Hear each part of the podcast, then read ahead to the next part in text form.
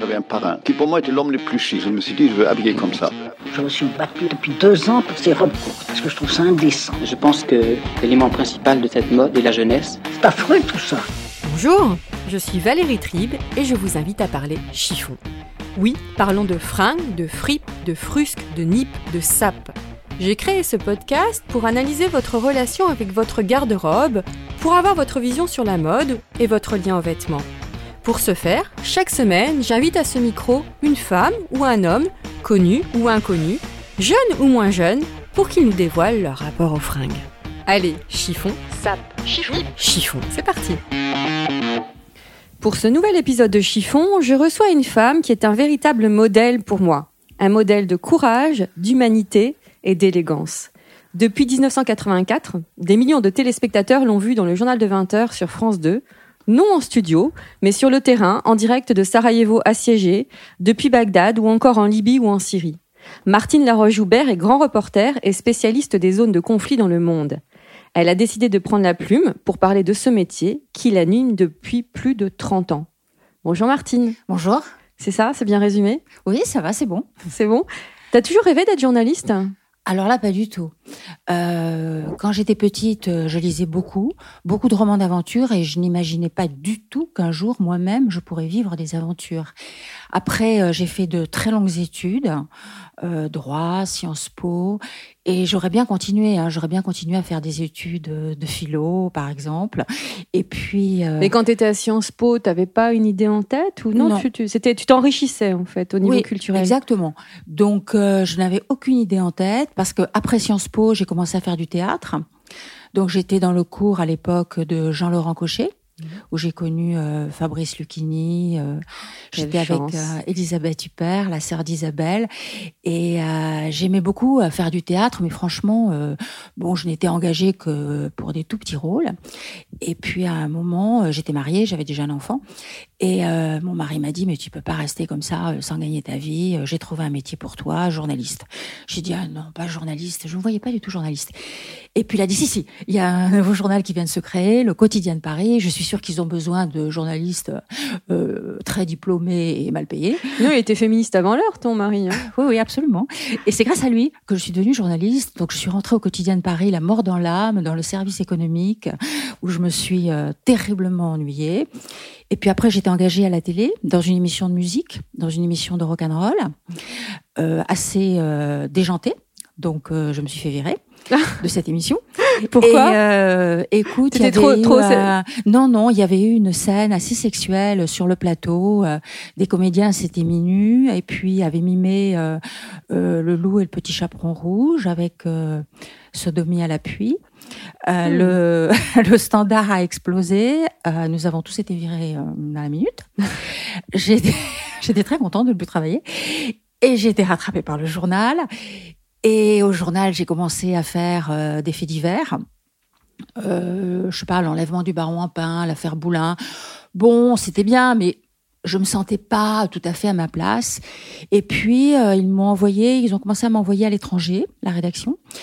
Euh, une première fois chez les Pygmées, où j'ai retrouvé un goût de l'aventure que j'avais eu en réalité quand j'étais toute petite, quand j'avais 4 ans, où mon père avait été envoyé en mission dans le sud du Maroc, et où là, euh, dans le désert, euh, j'avais une sensation de liberté énorme. Là, je me retrouvais dans un paysage complètement différent, à la forêt, à la recherche des pygmées, mais j'ai ressenti cette même sensation d'aventure, et je me suis dit, tiens, c'est peut-être pas mal ce métier.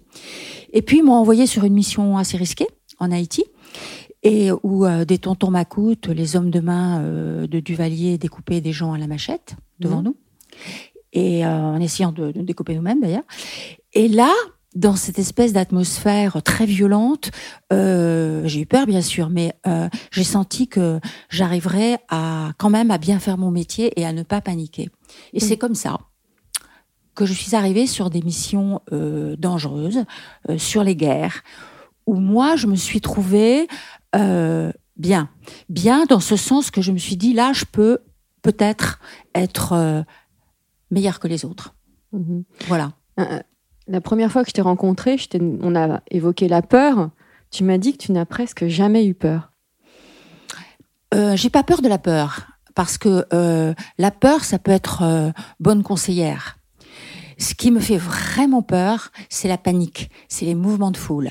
Euh, J'ai déjà expérimenté ça et je sais que dans les, la panique dans les situations dangereuses te fait prendre des mauvaises décisions. Tu vas là où il ne faut pas aller, euh, tu fais n'importe quoi et ça, la panique, j'ai très peur de ça. Quand je sens qu'il y a la panique quelque part, euh, je m'écarte pour ne pas l'attraper. Voilà. La peur, euh, c'est normal. Si ça m'arrive d'avoir peur, mais euh, je dirais euh, de moins en moins quand même. Et euh, j'ai vu que tu portais peu le gilet pare-balles. Ouais, je porte pas de gilet pare-balles Ah, pas que carrément. parce que la seule fois où j'ai été blessée, c'était euh, je, je devais courir, je courais sur un terrain accidenté et euh, je me suis le, le gilet pare-balles qui est conçu pour un homme, hein, Mm. toujours ils sont conçus pour des hommes, était beaucoup trop lourd et je suis tombée, je me suis cassé la jambe, euh, euh, j'étais sous des tirs hein. et euh, bon, euh, franchement j'ai vraiment eu de la chance que de n'être pas tuée à ce moment-là parce que quand ils ont vu que j'étais à terre, ben voilà, les, les Croates n'ont pas arrêté de me tirer dessus. Et Ah. depuis cette époque, je porte pas de gilet pare-balles quand je suis, par exemple, euh, dans un endroit où il faut beaucoup courir. Et ça arrive euh, dans les guérillas de, urbaines où il faut traverser des carrefours, où il y a des snipers, et il faut courir très vite. Donc là, je porte pas de gilet pare-balles parce que du coup, je cours pas assez vite. Je porte des gilets pare-balles quand je suis, par exemple, embarqué avec une armée où il faut pas beaucoup bouger, il faut monter dans un véhicule militaire, euh, descendre, monter. Bon, là, ça va, c'est pas de souci. Mais s'il faut courir, non, j'en porte pas. Et t'as jamais eu peur d'être enlevé Écoute, non. J'ai pas eu peur d'être euh, enlevée. Pourtant, je me souviens de quelques fois où, où je me suis perdue en voiture. Euh, Il y avait des gens de Daesh dans le coin. euh. bon, bah, écoute, il faut essayer d'arriver là où on veut arriver. Hein. Mais ça dépend aussi des gens avec qui on est. Je pars toujours avec avec un caméraman en qui j'ai confiance, avec des fixeurs en qui j'ai confiance aussi, qui me protègent. Et, euh, et voilà, je suis pas du tout à tête brûlée. Hein. Je suis pas, euh, euh, je fais pas n'importe quoi. J'ai Mm. pas envie de mourir. J'ai des enfants. euh, Mm. J'ai aucune envie de mourir. J'ai aucune envie d'être enlevée. Donc euh, je pèse les risques quand même. Mais à un moment, il faut en prendre des risques. Mm. Sinon, on n'a pas d'image. Quel est ton souvenir le plus fort? Euh, c'est certainement euh, mon entrée à Sarajevo en juin 1992. Euh, J'ai compris ce que c'était que l'enfer.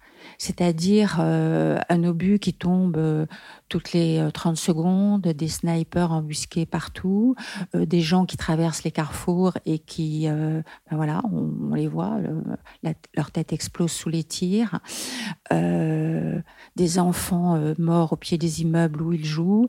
Euh, voilà, ça, ça a été mon souvenir le plus marquant parce que c'était euh, au milieu de l'Europe et que j'imaginais que, euh, que la communauté internationale allait réagir Mhm. tout de suite, vu la force de ces images. Eh bien, là, mais trois ans, le, le siège a duré euh, trois ans et huit mois. Mhm. Donc euh, là, ça a été un, ça a été un vrai choc. Sinon, euh, plus dernièrement, euh, la Syrie, le- les printemps arabes, en notamment en Syrie, j'ai beaucoup couvert ces printemps arabes avec euh, deux jeunes étudiants absolument, euh, voilà, euh, idéalistes mais euh, pacifiques. Et puis euh, ça a très mal tourné et, et j'en suis désolée. Et, et voilà, mais je me dis que, que l'histoire est longue et, et je voudrais pas qu'ils soient morts pour rien. Mhm. Tu as déclaré dans plusieurs interviews que le métier de reporter est en danger. Pourquoi Ouais, il, est en danger parce que euh, les financiers prennent de plus en plus de pouvoir au sein de la rédaction. Euh, avant de partir, ils sont là à nous dire euh, voilà, ça va coûter tant de milliers euh, d'euros. En réalité, c'est beaucoup dû à la comptabilité analytique. C'est-à-dire que quand je pars en mission, y compris dans le départ de la, de la mission, une partie euh, du salaire euh, du rédacteur en chef, une partie du salaire euh, de celui qui me donne la caméra, une partie de salaire de, finalement de Mhm. plein de gens qui restent à Paris, et puis un amortissement de la caméra qui est des, qui a je sais pas combien d'années. Voilà, c'est ça. Et euh, les, les logiciels plus la mauvaise volonté euh, des financiers euh, font que euh, ce métier est menacé et que il faut tout le temps se battre pour l'exercer. Euh, le, le premier combat, c'est à l'intérieur de la rédaction, à l'intérieur d'une rédaction, pour pouvoir partir.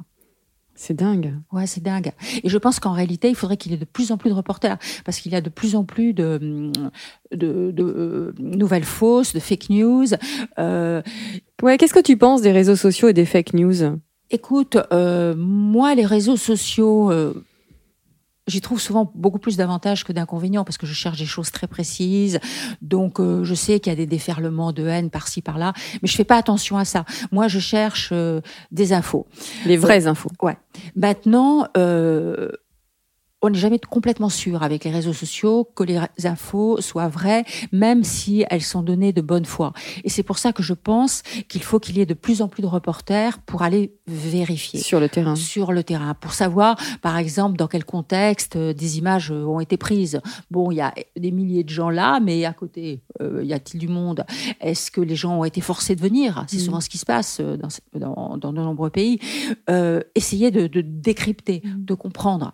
Et ça, c'est l'expertise des, euh, des journalistes qui peut, euh, qui peut euh, informer les téléspectateurs ou les lecteurs. C'est pour ça que tu vas, tu fais pas mal de conférences dans les écoles, dans les, Mm. les universités pour en parler. Je Ouais. vais, pour en T'as parler, été en Chine il y a pas longtemps. Ouais, exactement. Euh, pour euh, pour en parler, la Chine c'est très spécial parce que j'ai vu des des journalistes chinois euh, complètement désespérés et parce que ils ont beaucoup de mal à exercer leur métier à l'intérieur de la Chine, où la censure devient de plus en plus oppressante. Euh, quand ils vont à Hong Kong, euh, bah, ils se font littéralement huer parce que pour euh, les Hongkongais, ce sont des suppôts du régime. Et quand ils vont souvent à l'étranger, ils me racontaient qu'ils étaient en Syrie et on leur dit cassez-vous, nous sommes tués par des armes qui viennent de, De Chine. qui ont été fabriquées en Chine, donc cassez-vous. Donc personne ne les aime, me disent-ils. Alors que souvent, enfin, je, je les ai, j'ai discuté avec eux, ils sont polyglottes, ils sont brillants, ils essaient alors de travailler un peu sur le net où il y a un peu plus de liberté, mais euh, ils sont quand même euh, très très désespérés de ne pas pouvoir exercer leur métier. Et quel message tu passerais aux étudiants? Il y en a beaucoup qui écoutent Chiffon. Qu'est-ce que tu leur dirais à ces étudiants qui rêvent de devenir journalistes? Ah bah surtout n'abandonnez pas ce rêve. hein. Euh, moi, je pense que des journalistes, il en faudra de plus en plus. Et je dis aux jeunes, euh, bah, vous allez devoir vous bagarrer, hein, comme on s'est bagarré nous, peut-être euh, encore euh, euh, davantage. Mais surtout, si vous voulez devenir journaliste, faites-le. Et journaliste de terrain. Euh, parce qu'il y a aussi reporter. Je fais Mhm. toujours une petite différence entre reporter et journaliste parce que il peut y avoir beaucoup de journalistes, mais souvent ils ne bougent pas des, des plateaux. Quoi. Ils Mhm. racontent, ils éditorialisent. euh, je les admire. Un peu trop, à mon goût. Bah, c'est-à-dire, je me dis souvent, mais comment ils peuvent savoir tout ça alors qu'ils sont pas sur le terrain? Et le terrain Mm. est toujours différent de ce que l'on imagine quand on est assis derrière un bureau. Donc, euh, d'être reporter de terrain. Et surtout en France, où on imagine euh, dans les rédactions que être reporter au-delà de 40 ans, alors vraiment, c'est qu'on a raté sa vie de journaliste. Hein. Eh ben pas du tout. Euh, en Angleterre, aux États-Unis, vous avez des reporters de 70 ans. Hein. mais ça, c'est la problématique française. Ouais, voilà. Passé 40 ans, on est vieux. Voilà. Et, euh, encore plus dans le journalisme. Exactement. Et il faut, de- il faut rentrer dans les hiérarchies. Mhm. Mais c'est absurde. Voilà, euh, il y a des, en effet des quantités de pays où les journalistes, euh, voilà, euh, sont exercent leur métier à tout âge et sont payés en conséquence. Est-ce qu'on peut donner ton âge? Euh, 72. Tout est dit. tu, alors, tu sais que dans Chiffon, on chiffonne. On parle un- de fringues, Ouais. de, de, de mode, etc. Alors, tu m'as raconté une chose qui m'a marqué. Il faut être toujours présentable sur le front. Alors, comment on peut être présentable quand on est au milieu des tirs? Comment tu faisais? Alors, c'est Et pourquoi cette question de respect? Pardon, tu m'avais parlé de ça. Oui, c'est euh, c'est très très important. Euh, quand je pars, par exemple, euh, mes derniers reportages en Syrie, euh, je sais euh, du côté de, de la rébellion, hein, donc euh, sans visa. Mm. Donc je pars là-bas clandestinement, sans visa. Tu pars sans visa? Bah non, parce que le, le régime euh, de Damas ne va pas accorder de visa Bah oui, à des journalistes qui vont couvrir. Mm. euh, comment tu fais quand tu arrives sur le terrain, euh, sur, à l'aéroport euh, Je n'arrive, je n'arrive pas à l'aéroport. J'arrive dans un pays limitrophe Ah. soit la Turquie, soit l'Irak. Et euh, je franchis la frontière clandestinement, ce qui est toute une aventure. Hein. Quelquefois euh, dans les montagnes. comprends euh, pourquoi Pour moi, tu es un modèle de courage? quelquefois dans la montagne, il faut marcher 8 ou 9 heures et pas dans la nuit, euh, pas dans les sentiers parce qu'il y a les gardes frontières, euh, sans lumière parce qu'il faut pas se faire repérer, donc à flanc de montagne, donc c'est pas évident, euh, avec des passeurs. euh, bon, quelquefois il y a des passeurs euh, en qui j'ai confiance, d'autres quelquefois je suis plus réservée, mais on n'a pas forcément le choix. Ou alors quelquefois à d'autres points, il faut réussir à franchir la frontière en courant pendant deux kilomètres, mais très vite. Mais dans ces cas-là, il faut choisir un temps de pluie, un temps de brouillard, parce qu'il y a moins de patrouilles. Euh... Je comprends pourquoi tu fais autant de sport. Hein. Maintenant, j'ai compris. ouais. Donc voilà. Donc euh... alors, je sais en tout cas que quand je vais arriver en Syrie, euh, je vais pas habiter à l'hôtel. Je vais habiter euh, dans des familles. Euh, il n'y a pas d'eau souvent et il n'y a pas d'électricité. Ça, je, je, le sais déjà euh, à Paris. Alors, je fais ma valise très très soigneusement. J'emporte des, euh, des tas de petites culottes en papier. Oui, des culottes jetables. c'est toi qui m'as appris ça. Ouais, ouais, des culottes jetables en papier. J'emporte des lingettes. J'emporte toujours des crèmes pour le visage, etc. Voilà. du maquillage, un peu. Pas, voilà très légèrement un tout mhm. petit peu de rouge à lèvres, un tout mhm. petit peu de rose à joues, etc. Euh, des shampoings secs. Je prévois tout ça. Et puis j'emporte euh, plein d'échantillons parce que je les donne euh, sur place aux femmes. Elles sont toujours elles sont toujours très contentes. J'emporte des vêtements commode, mais j'essaie d'emporter des, jolies choses. Euh, je sais que dans ces sociétés qui sont extrêmement euh, traditionnelles, il faut que j'ai les bras couverts, donc euh, très bien. Donc j'emporte des chemises avec des manches longues, j'emporte des pantalons, mais pas trop moulant, joli mais pas trop moulant, euh, des chaussures de marche parce mhm. que quand même il va falloir euh, souvent marcher, euh, plutôt avec des scratchs parce que il faut toujours enlever ses chaussures avant d'entrer dans les maisons et mhm. plutôt que de faire ça 15 fois dans la journée, je préfère avoir des scratchs, c'est plus simple. Et euh, c'est très important pour moi d'être bien habillé et d'être propre hein, parce que euh, du coup moi je me sens mieux. Mhm. J'ai davantage euh, confiance en moi. La difficulté c'est de trouver toujours un endroit pour m'isoler. Parce que souvent, dans ces maisons-là, les femmes me suivent pour savoir exactement ce que je fabrique, etc. Elles sont curieuses. Bon, bah, tant pis, elles, bon, je fais ça au milieu des femmes et tout ça. Bon, c'est toujours un, peu, un peu compliqué quand même. Ça doit être hyper euh, enrichissant. Donc, euh, ouais. Et euh, donc, c'est très, ça, c'est très important pour moi et c'est surtout aussi, c'est très important pour les gens que j'interviewe. C'est très important qu'ils se rendent compte que je fais un effort pour eux et que je les respecte.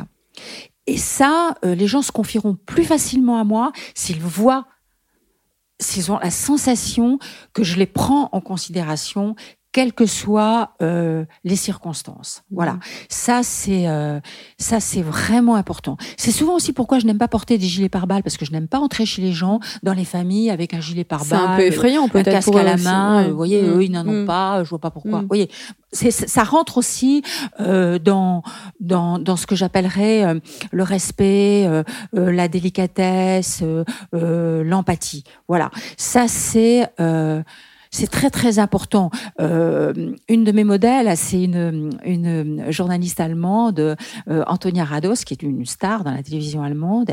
Et elle, un jour, je l'ai vue sortir d'Alep et je savais donc où elle avait vécu, chez des gens sans chauffage, sans rien et tout ça. Et je la vois sortir d'Alep. Elle avait un collier de perles autour du cou. Elle était impeccablement habillée. Euh, ah, je me suis dit, ça voilà, c'est à ça qu'il faut mmh. arriver. Et Antonia, en effet, elle, décroche euh, des interviews euh, que d'autres n'ont pas. Et je pense que sa manière de d'être euh, y est pour beaucoup. Et sur le terrain, comme ça, c'est plus handicapant. Est-ce que c'est un, est-ce que c'est un handicap d'être une femme? Alors pas du tout. C'est toujours un avantage. Ça, c'est important de le dire. Ah non non, c'est toujours un avantage parce que quand justement, quand on habite souvent dans des familles, donc euh, et quand les familles voient qu'il y a une femme dans l'équipe, les familles se sentent beaucoup plus en confiance. Hmm. Et puis euh, pour euh, certains interviews, par exemple. Euh, des esclaves sexuels, je pense qu'elles se confient plus facilement à une femme euh, parce que euh, elles savent que je comprends de quoi elles parlent. Voilà. Donc euh, franchement, le fait qu'il y ait une femme, ça fluidifie les rapports. Et même avec les mecs, même les mecs les plus radicaux, les plus fondamentalistes, en face de qui je me suis trouvée, bon, souvent ils font pas attention à moi, je suis une femme, ils me méprisent mm. plus ou moins, enfin bon, ils, ils font pas attention. Alors, du coup, moi, je me sens beaucoup plus libre. Je laisse le caméraman euh, aller en avant. Et puis euh, finalement, tous ces hommes, euh, presque toujours, ils viennent me voir, ils me disent bon, vous savez, il y a nos femmes de l'autre côté, elles aimeraient bien vous voir, Mmh. tout. Et alors euh, moi, je passe de l'autre côté, je leur montre des photos de mes enfants, on Mmh. parle, voilà, on parle un peu Mmh. des enfants, je communique un peu. Et et du coup, je comprends mieux les situations. Donc c'est toujours un, un avantage d'être une femme, toujours. Même dans les pays euh, musulmans, et non seulement, je, euh, je dis dans les pays musulmans, mais dans les pays où vraiment euh, il y a des gens extrêmement, extrêmement radicaux et fondamentalistes. Donc ça n'a jamais, jamais, jamais été un frein. Alors j'imagine que quand tu arrives à Paris, quand tu t'es retrouvé, tu as passé dix jours au milieu des balles, tu as vu des choses atroces, tu arrives à Paris, tu vois la- le quotidien d'un autre œil, j'imagine. Alors, et si on parle de mode, alors là, ça doit te... Alors là, Dépassé. je suis toujours quand j'arrive à Paris et quand je vois les magasins avec toutes ces fringues, qu'il y a des, des magasins de fringues, mais partout, partout, partout, parce qu'il y en a de plus en plus. Ça, ça Mm. remplace les librairies, les magasins de fringues. Quand il y a ça, mais je me dis, mais, mais quelle, quelle dépense inutile, mais quelle folie, mais c'est complètement dingue. C'est euh, c'est à la fois, euh, j'adore la mode, hein, mais je me dis, mais c'est trop quand même. C'est c'est voilà, c'est trop. Je, je voilà, je peux pas dire autre chose. Je trouve ça euh, trop. Je trouve ça inutile. Mais euh, on parle, on a parlé là de, de vêtements que je mets euh, sur le front, mais il y a eu euh, quand même, j'ai constaté une évolution dans les guerres.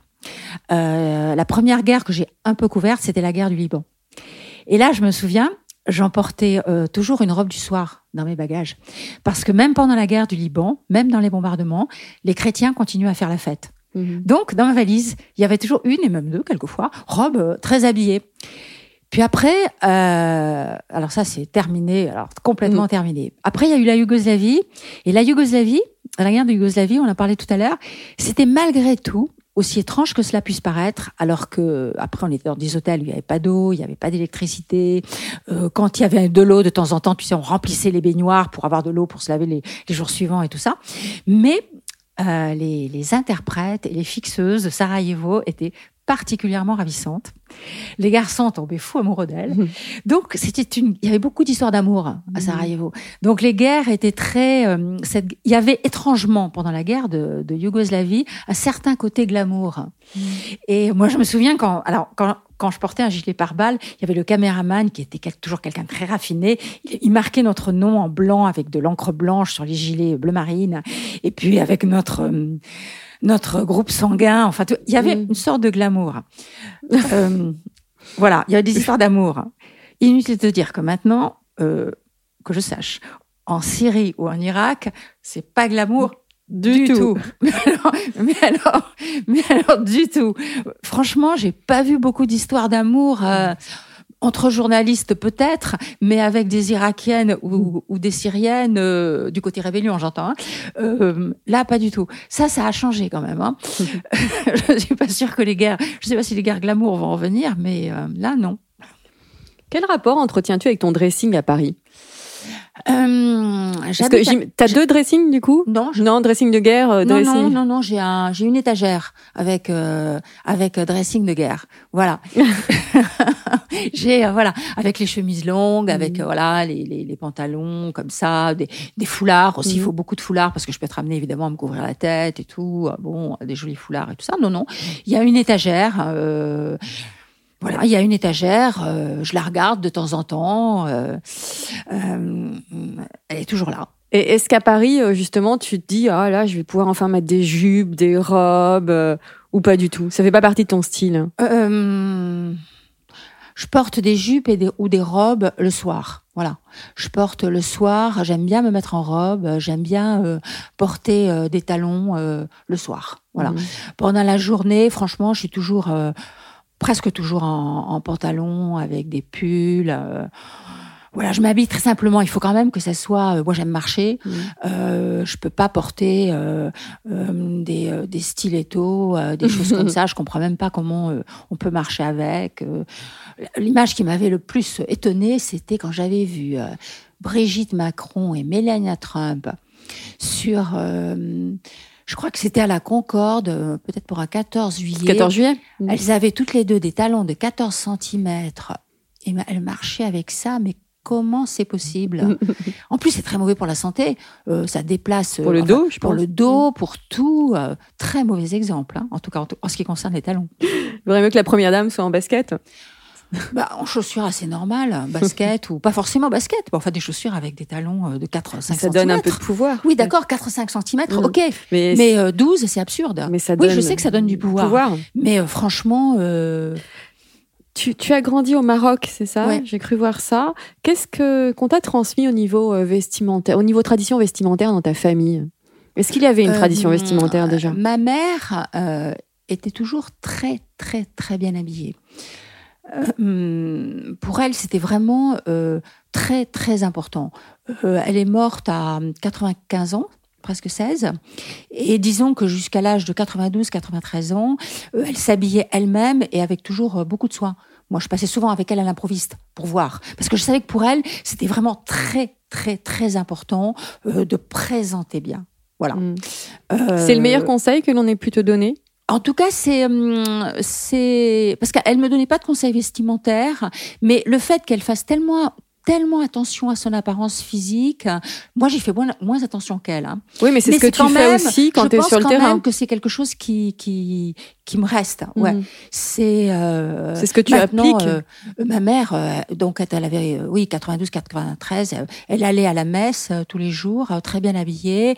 Et mon père était, mon père était mort et bah, elle cherchait quand même à, à connaître des mecs et tout. Euh, ouais, ouais. Elle, êtes des elle a jamais séductrices, pensé- non, non, hein mais elle a jamais elle a jamais pensé que que l'âge euh, la rendait moins séductrice. Elle me disait, tu sais, euh, j'ai pas envie de me remarier, bon, 93 ans, j'ai pas envie de me remarier, mais avoir euh, peut-être un, un compagnon, mais enfin pas dans le même lit, elle me disait. hein. Donc, donc euh, voilà, donc ça j'espère que j'ai euh, je pense que j'ai peut-être hérité ça d'elle. Ouais. Qu'est-ce que tu Je as pense tra- que la séduction n'a pas, pas, pas vraiment d'âge. Mhm. Voilà. Une fois, j'avais vu Ça, c'est important de le Oui. dire aussi. Ouais, ouais, c'est très important. La vie ne s'arrête pas à 50 ans. Non, pas du tout, jamais de la vie. Et euh, j'avais vu une fois Edmond de Charleroux comme ça à la télévision. Elle devait avoir peut-être euh, plus de 70 ans et elle parlait avec une telle grâce, avec une telle, avec des gestes d'une telle séduction que même à travers un poste de télévision, ça m'avait, euh, ça m'avait frappé. Mhm. Donc, euh, je crois que les gestes, l'attitude, en tout cas, voilà, c'est l'attitude qui compte. Mhm. Qu'est-ce que tu as transmis à ta fille Est-ce que tu as transmis la même chose, Alexia Laroche-Joubert? Hum, Alexia, oui. euh, Alexia est, est quelqu'un qui a, qui a du pouvoir. Donc souvent, euh, elle s'habille moins en basket que moi. Euh, donc, euh, je vois, elle fait, elle fait Ouais. attention, elle met des talons. Hier, j'ai vu une photo de vous de toutes les Ouais. deux euh, en préparant l'interview. Elle, elle était en robe noire à talons. Oui, Et toi, tu es en veste en jean. oui, c'est ça, voilà. Et euh, alors, mais pa- parce qu'Alexia, elle, elle a, elle a du pouvoir sur des gens, sur, du- sur des équipes. Euh, moi, quand je pars en mission, on peut pas dire que j'ai vraiment de pouvoir sur le caméraman. On est Mm. vraiment, on est vraiment une équipe. hein. Donc, euh, j'ai moins de, de, de, de rapport de pouvoir avec les gens. Alexia, euh, Alexia davantage. Ouais. Et tu lui as, Et, tu, euh, tu l'as guidée ou quand elle était ado ou pas du tout? Assez peu. Euh, elle me voyait, euh, elle me voyait souvent, souvent partir. Ce que je pense, ce que je lui ai peut-être transmis, c'est c'est la curiosité du monde. Mhm. Alexia est quelqu'un qui, est, qui a beaucoup d'empathie pour les gens, quels qu'ils soient. Qu'ils soient puissants ou misérables, Alexia a exactement la même attitude euh, avec les gens. Elle parle de la même manière. Son comportement est identique. Et ça, c'est quelque chose que j'aime beaucoup. Et mon fils est comme ça aussi. Oui. Et ça, c'est quelque chose qui, qui, qui, qui me touche, que j'aime bien voir chez eux. Alors, tu parlais de séduction tout à l'heure, de vêtements de séduction. Dans quelle tenue tu te sens irrésistible? Hum, alors, euh, ça dépend beaucoup des cheveux. si je suis, euh, il y a Donc des pas jours, la fringue, il y a hein, les des cheveux. jours avec cheveux et sans cheveux. Si euh, mes cheveux sont bien. euh, s'ils sont, s'ils se mettent bien en forme, s'ils sont comme ça, s'ils bouclent un peu, mais pas trop. Enfin bref, s'ils sont, s'ils sont- voilà. Déjà, déjà là, c'est très très important. Quand je me regarde le matin dans la glace, la première chose que je regarde, ce sont mes cheveux. Si je vois que voilà, euh, ils sont pas terribles, euh, bon, ça me voilà. Euh, sinon, franchement, avec un pull vert euh, euh, joli, un pantalon, euh, des baskets, je, vraiment euh, un joli manteau. Oui, euh, t'as pas besoin de sortir l'artillerie lourde. des lignes simples. Mhm. Voilà, je n'aime pas les fanfreluches, j'aime pas les choses rajoutées. S'il y a des poches, j'aime bien qu'elles soient des vraies poches. Je n'aime pas trop les volants. J'aime les, les, les belles matières. Mhm. Euh, j'aime euh, évidemment le, le cachemire, voilà. J'aime bien, j'aime bien les belles matières. J'aime bien les matières, euh, j'aime bien les matières qui tombent bien, les lignes, les lignes pures. Pures. Voilà. Quel est le vêtement que tu ne porteras jamais? Le vêtement que je ne porterai jamais, je m'interdis rien, je crois. Il y a des, il y a, je sais pas quoi, il y a des, des rédactrices de mode qui disent euh, au-delà de 50 ans un short euh, très court. euh, bah non, si vous avez envie de porter un short, euh, bah vous le portez. En réalité, tout dépend du contexte. Voilà. Euh, évidemment, je vais pas aller porter un short dans un pays Ah, musulman. Moi aussi. Voilà, Mhm. je, je m'adapte. Je pense qu'il faut s'adapter. Si je suis à la plage en France et si j'ai envie de porter un short ou si j'ai envie de porter une jupe courte, je la porte. C'est mon envie, je la porte. Mais je m'adapte. Voilà. Mhm. S'il faut que je mette un foulard sur la tête et que je, parce que c'est c'est la règle, parce que c'est mieux, parce que j'ai pas envie de, de choquer pour rien. Voilà. Euh, si je le fais. Mhm. Si je vais en Iran, où il est absolument obligatoire d'avoir un foulard sur la tête, même s'il part du milieu du crâne, même Mhm. si euh, les filles qui le portent en Iran euh, actuellement font des manifs pour ne pas le porter. euh, souvent, elles ont les cheveux décolorés devant, elles se font refaire le nez, enfin tout ça et tout et tout. Mais elles le portent quand même souvent. Donc, moi aussi, je le porte. Voilà. C'est euh, si c'est la, la, la, la règle dans un pays, euh, euh, je m'adapte. Je veux pas avoir de clash à Mhm. cause de ça. Est-ce que tu t'es mis des interdits vestimentaires avec l'âge? Justement, tu dis- pas Non. vraiment. Non, non, non, non. T'en fiches. Et le regard des autres? Le regard des autres, bah, avec l'âge, ça c'est sûr que on te regarde moins. Hum, maintenant, ayant, je suis extrêmement myope. Je ne vois rien.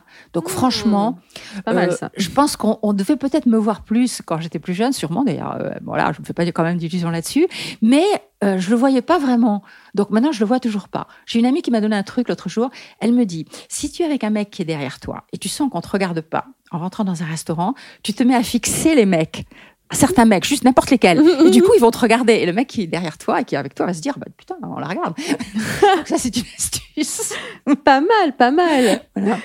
Justement, quel est le vêtement qui, qui, selon toi, sublime toutes les femmes? Tes copines, justement. Si t'as une copine qui dit Ouais, j'ai un plan là, mais je ne sais pas comment m'habiller. Qu'est-ce que qu'est-ce que tu lui conseilles de mettre ou de faire? Euh, Donc, on a compris, il faut regarder les mecs droit dans les yeux. Mais Ouais, après, il faut regarder les mecs droit dans les yeux. Après, euh, après, euh, tout dépend, euh, tout dépend euh, de ton point fort. Si ce sont les jambes, euh, il faut mettre des robes courtes. hein, Il faut pas hésiter. Euh, si ce sont les seins, peu importe l'âge. Ah oui, vraiment, peu importe l'âge. Oh là là, Euh, on parlait tout à l'heure de Brigitte Macron et de ses euh, stilettos, mais là où euh, là où elle est vraiment bien, c'est qu'elle porte euh, des robes très courtes. Ouais, des belles jambes. Oui, Aussi. elle a des très jolies jambes. C'est Mm. pour ça, c'est son point fort, les jambes. Donc elle les montre. Et, là- et là-dessus, elle a bien raison. Euh, non, non, je pense pas qu'il faut se mettre des interdits vestimentaires avec l'âge. Euh, J'ai des amis euh, qui s'habillent maintenant euh, à plus de 70 ans, euh, à peu près de la même façon. euh, euh, qu'à qu'à- qu'à 25 ans quoi. Il faut pas que ça soit euh, obscène ou provoquant ou j'en sais rien moi. Je, je sais pas ou absurde ou tout ça. Mais mais bon il faut il faut se sentir bien. Je pense que si on se sent bien dedans les gens qui vont vous regarder ben, trouveront ça très bien. Voilà. Est-ce que l'accessoire est important pour toi? Les oui les ceintures euh, souvent je trouve qu'il n'y a pas assez de jolies ceintures dans les magasins Euh, les ceintures, c'est important. Euh, les foulards autour du cou. Il faut avoir des, jolis foulards. Des jolis gants aussi, s'il fait froid. Oui, oui, j'aime bien les, sacs. Je rêve d'un d'un Birkin. Ah, quand même. Hermès. Ouais, ouais, j'aimerais bien. J'aimerais bien parce que j'aime bien Jane Birkin, hein, je veux dire. Mhm, Voilà. mhm. Le Birkin, Et, le gros. euh, oui, le gros comme ça, euh, que je peux porter à l'épaule, ça j'aimerais bien. J'aime moi le Kelly. Une fois comme ça, j'avais vu Grace Kelly euh, et elle ne voyait pas que je l'observais. Et elle avait eu un geste ravissant. euh, elle devait avoir une cinquantaine d'années, c'était avant sa mort. Elle avait eu un geste ravissant quand elle avait mis passé sa main dans les cheveux. Et c'était un geste euh, incroyablement euh, féminin qui m'avait qui m'avait touchée. Une fois aussi, j'ai vu Jackie Kennedy dans un magasin ici, tout près d'ici, donc il y a longtemps. hein. Et alors, elle était là, elle avait une, une voix de petite fille, il y a la vendeuse qui s'empressait autour d'elle, et elle avait un charme euh, dévastateur. Euh, ce qui m'avait aussi euh, frappé. J'avais rencontré aussi une fois Brigitte Bardot dans un magasin euh, rue Tronchet, je crois que c'était chez RS. Et elle était là. Après, je l'avais suivie un peu dans la rue. Ah, carrément. Oui. Et euh, voilà, avec sa démarche, ses cheveux, ça m'avait touchée. Euh, au Festival de Cannes, j'avais vu euh, Romy Schneider une fois euh, montant les escaliers. J'avais été touchée aussi par, par son incroyable féminité. C'est c'est important. Mhm. Mais, mais quand, quand je voyais aussi Simone de Beauvoir et Sartre, euh, tous les deux, euh, aller à la coupole, comme ça, euh, de- deux petits vieux, tout ça et tout, mais j'étais touchée par Simone de Beauvoir, par la manière dont elle s'occupait de lui et tout. euh. Je crois que, hum, je crois que euh, il faut garder euh, vraiment euh, sa féminité. Et j'ai une amie qui m'a dit, euh, la partie se joue jusqu'à la fin. hein. Mm, mm, mm. Quel est ton dernier achat? Euh, deux pulls verts. Deux pulls verts. Ouais, euh, deux pulls verts, un rose et un blanc, et euh, un manteau, un petit manteau euh, demi-saison. On Mhm. dit plus trop demi-saison, Mhm. mais bon, on disait ça autrefois, demi-saison. Et assez mignon avec un petit col en fausse fourrure. Et euh, j'aime bien les, les vêtements en réalité qui ont des lignes très pures, mais qui ont un petit twist. Mhm. Et alors, de face, il a un petit, voilà, il a l'air tout sérieux, mais derrière, il est, il est un peu, euh, comment dire, un peu froncé, Mhm. Un peu, un peu ample. Mhm. Donc ça donne euh, une silhouette qui a qui a un petit twist. Voilà. Comme toi. ben, Un je sais pas, j'espère. Ouais. Et justement, quand tu fais des achats, tu plutôt shopping en ligne ou tu vas en boutique? Non, je vais en boutique parce que à cause du contact, j'aime Mhm. bien sentir les tissus. J'aime bien, j'aime pas les tissus qui grattent. Euh, j'aime bien les tissus euh, très doux au toucher. Mhm. Voilà. Et ça, euh, voilà. je- et souvent, euh, euh, je vois en ligne, ça a l'air bien et tout, mais je me dis, si je le touchais, est-ce que voilà, j'aurais, j'aurais, voilà. Donc, j'ai- il, il me faut toucher. Et puis voir le détail, justement. Oui, et voir les détails. Et ton prochain achat? Euh, mon prochain achat, j'ai souvent des achats quand même un peu, un peu compulsifs. hein. Mhm. C'est-à-dire, comme ça, je me dis un jour, ah, j'ai envie d'aller dans le magasin. Comme Voilà, ça. c'est plutôt ça. Voilà. C'est le jour où tu te sens bien coiffé Ouais, ou tu te sens voilà. mal coiffé Euh, pas forcément bien coiffé d'ailleurs. Non, non, non, non, c'est quelque chose qui vient presque des tripes, je dirais. Il faut que, je- il faut que. Tu te lèves, c'est Voilà, voilà. aujourd'hui je fais les magasins. Voilà, aujourd'hui magasin. Donc. euh, Et tu vas dans quel magasin? Alors, je fais euh, souvent un tour au bon marché. Mhm. Euh, je regarde un peu, euh, voilà. Euh, mes trois derniers achats euh, compulsifs, là, les deux pulls, c'était chez, chez Agnès B, parce que j'aime bien le personnage d'Agnès B, parce que je la suis depuis euh, les débuts, comme ça et tout, et elle s'intéresse aussi à la peinture, c'est un personnage. Et puis Agnès B, il y en a beaucoup, mais il y en a quand même pas à tous les coins de rue. Mhm. J'ai plus envie d'aller dans les boutiques où euh, où il y en a une dans chaque rue, quoi. Mhm. Et quand on va à l'étranger, il y en a aussi une dans chaque rue. Mhm. Ça, je, je supporte plus. J'aime bien aussi euh, quelquefois euh, Isabelle Marant. Euh, voilà. Qu'est-ce que tu penses de la fast fashion? Euh, C'est-à-dire les vêtements. Zara, H&M, toutes les enseignes. C'est cri- très critiqué au niveau. hmm, ouais.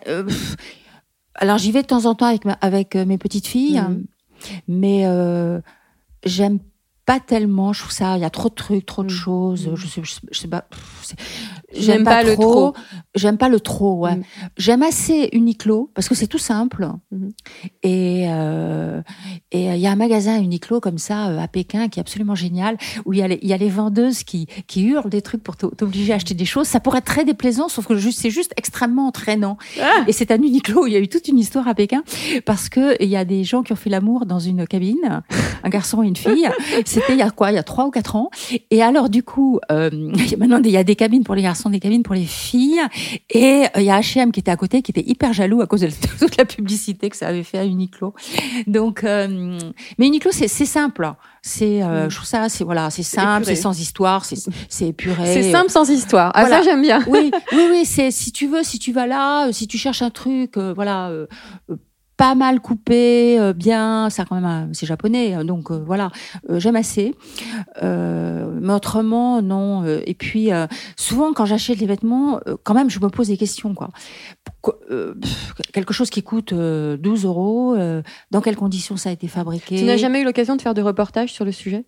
Non, mais j'en ai vu beaucoup et de, de journalistes que je connais bien, donc au Bangladesh. Si, si, si, si, je, si, si, j'ai fait des, j'ai fait des reportages sur le sujet. Qu'est-ce que je raconte? J'en ai fait en Chine. J'en ai fait un peu clandestinement, ça, parce que s'introduire dans des usines clandestinement en Chine, c'est pas évident. Et où je vois les ouvriers, euh, notamment en ce qui concerne les jeans, euh, qui font, euh, qui euh, le bleu, c'est dans des espèces d'énormes bassines. Il n'y a aucune protection contre les produits chimiques. Quelquefois, ils n'ont même pas de gants, ils n'ont pas de masque. Cette espèce d'eau bleue avec tous les résidus chimiques va dans le sol. Les cultivateurs aux alentours qui essaient de faire pousser euh, trois artichauts n'y arrivent Oh plus. Mm. Euh, c'est terrible. Voilà. Donc, je me pose des questions. Alors, je, je me dis aussi, j'achète quand je vois, euh, ça c'est important pour moi aussi, fabriqué en France. Mm. Et euh, Mais est-ce qu'on peut vraiment fabriquer 100% made in non, France? je crois que non. Je crois que la finition peut être faite, euh, peut être faite en France. Euh, il y a des marques que je n'achète plus parce que j'avais vu un cache investigation sur la mode, la haute couture. je, et ça se passe comme ça. Euh, c'est sous-traité euh, dans des conditions quelquefois euh, absolument euh, effrayantes, euh, à la fois sur le plan humain, sur le plan sanitaire. Euh, euh, même moi, j'ai vu des jeans de luxe fabriqués dans des conditions, mais dingues. Euh, c'est ce que je te racontais. Euh, Oui, il n'y a pas que la fast fashion, donc des Oui. jeans de luxe. Donc des jeans. Ah non, oui, oui, il y a des jeans de luxe. Euh, Il y a des jeans de luxe. Euh, Il y a des, il y a des, euh, il y a des grandes marques. euh, euh, dans le cache investigation, je crois qu'il date d'il y a deux ans, Deux un, ans, un ou deux ans, hein, deux ans, Mm. Et des très grandes marques. euh, euh, et je trouve ça euh, choquant. Du coup, j'ai pas, j'ai l'impression que voilà, j'essaie de faire attention. Euh, il- et il faut faire attention. Il faut que tout le monde, en réalité, euh, fasse, euh, fasse attention. Tout le monde. Quelle est ta définition de l'élégance? Euh, L'élégance, c'est c'est une attitude. Je pense que l'élégance, euh, ça peut s'apprendre. Euh, Il y a des gens qui ont une élégance innée, mais euh, l'élégance, ça peut s'apprendre. C'est euh, une question de gestes, de, de, jolis gestes, de gestes qui ont, qui ont de la grâce. Et c'est aussi euh, dans la manière de s'adresser euh, aux gens. Euh, on est élégant ou on ne l'est pas. Et ça, on peut décider de l'être, d'être élégant. Ça passe par l'éducation ou euh, euh, ça peut passer par l'éducation, mais on peut se faire aussi sa propre éducation. On peut, voilà. Euh, J'ai rencontré souvent des gens qui avaient une attitude très élégante et qui n'avaient pas été euh, élevés dans des milieux, disons, favorisés, Mhm. qui n'avaient pas reçu une éducation particulière. De même que je rencontre des gens très riches qui sont totalement inélégants. Donc, je pense que c'est une attitude et je pense que chacun peut l'apprendre. Il suffit de le décider. est-ce que l'élégance passe forcément par le vêtement? Non, pas forcément.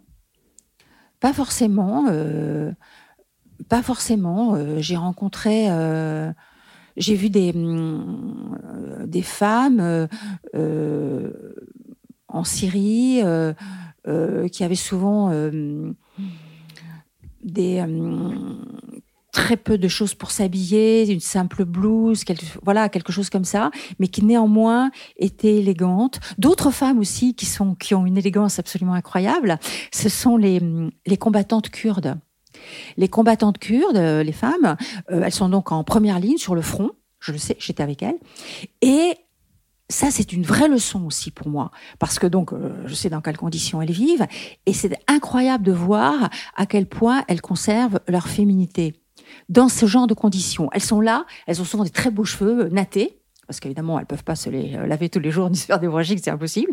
Donc, elles, portent des nattes, elles portent des foulards colorés autour du cou, avec des franges souvent, et c'est très joli. Elles ont surtout une attitude de, de gaieté qui leur donne euh, beaucoup de grâce. Et cette grâce, cette féminité, euh, on dirait qu'elles vont puiser euh, dans cette féminité euh, la force d'aller se battre sur le front.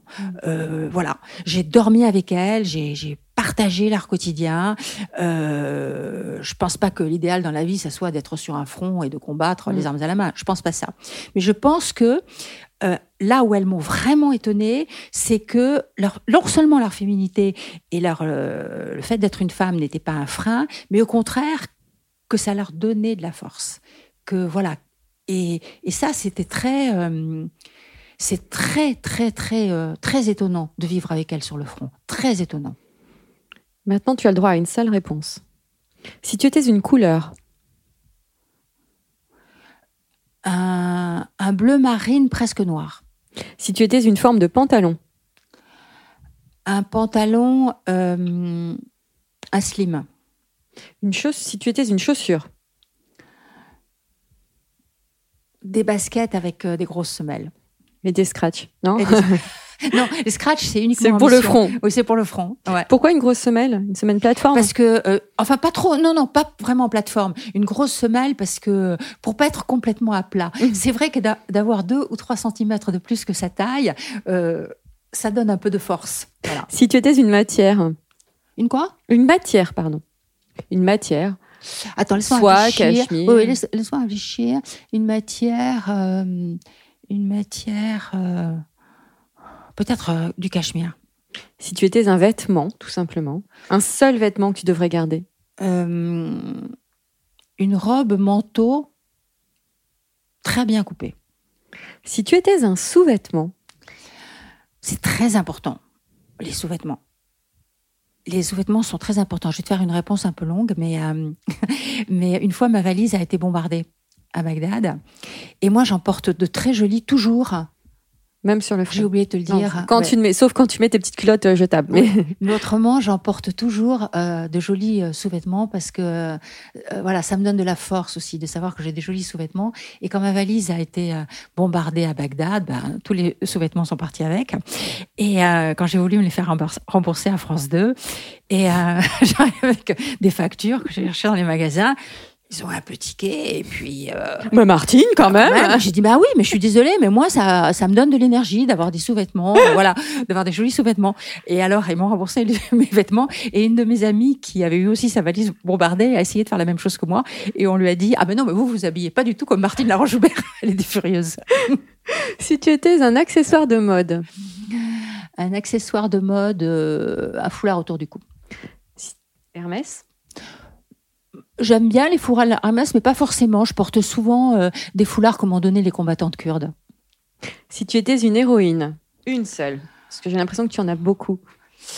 Euh, écoute, euh, je pense que la, je pense que je serais euh, Germaine Tillion, mm -hmm. qui a écrit une opérette à Ravensbrück en 1944 qui était ethnologue. Cette opérette, est... j'ai fait un reportage hein, là-dessus sur euh, quand l'opérette a été jouée à Ravensbrück. Malheureusement, Germaine Tillion, elle est morte en 88, donc je ne l'ai pas connue, mais euh, qu'elle ait écrit cette opérette à Ravensbrück me comble d'admiration. Voilà.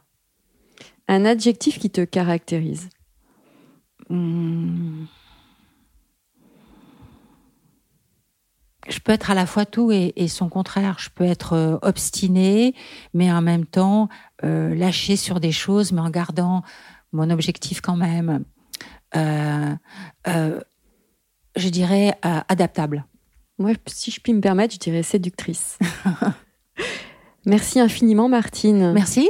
Alors, pour celles et ceux qui veulent découvrir ton parcours, je les encourage à lire Une femme au front aux éditions du Cherche Midi. Très bien. Je tiens à remercier aussi le magazine Grazia, partenaire de cet épisode. Je vous dis à la semaine prochaine. Portez-vous bien et surtout ne vous prenez pas la tête avec vos fringues. Encore merci, Martine. Merci.